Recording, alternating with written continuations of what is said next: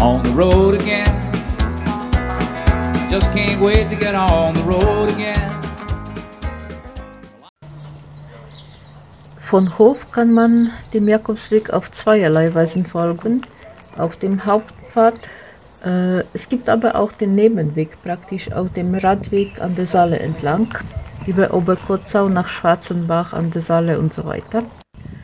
Dieses Stück habe ich letztes Jahr mehrmals mit Fahrrad gemacht und diese eine Aufnahme möchte ich euch auch zeigen, ähm, ohne viel Kommentar, weil diese Strecke im Frühlingsgrün einfach eine Augenweide ist.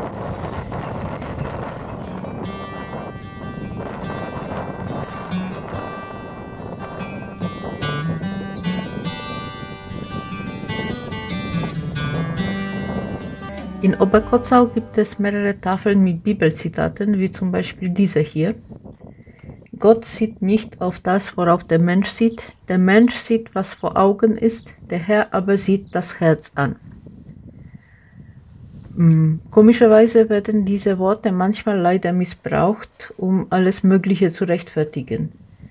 Als würde es bedeuten, wenn ich im Herzen Gutes habe, bräuchte ich nicht auf mein Äußeres zu achten oder überhaupt auf mein Tun. Menschen können sich natürlich täuschen bei Urteilen über unsere Taten, weil sie die Intention dahinter nicht kennen. Aber auch die beste Intention macht eine böse Tat nicht gut. Äh, wenn jemand keine Kniebeuge zum Beispiel in der Kirche macht, kann ich natürlich nicht wissen, was der Grund dafür ist.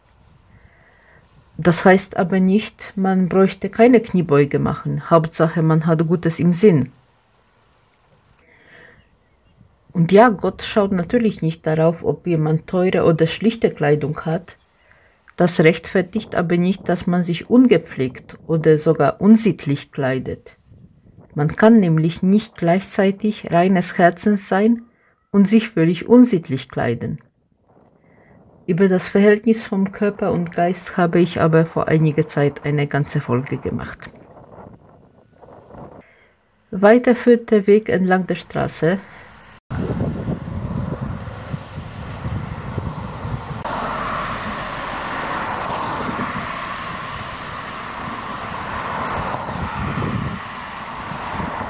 Der Name Fatigau passt irgendwie, denn langsam wird es etwas anstrengend.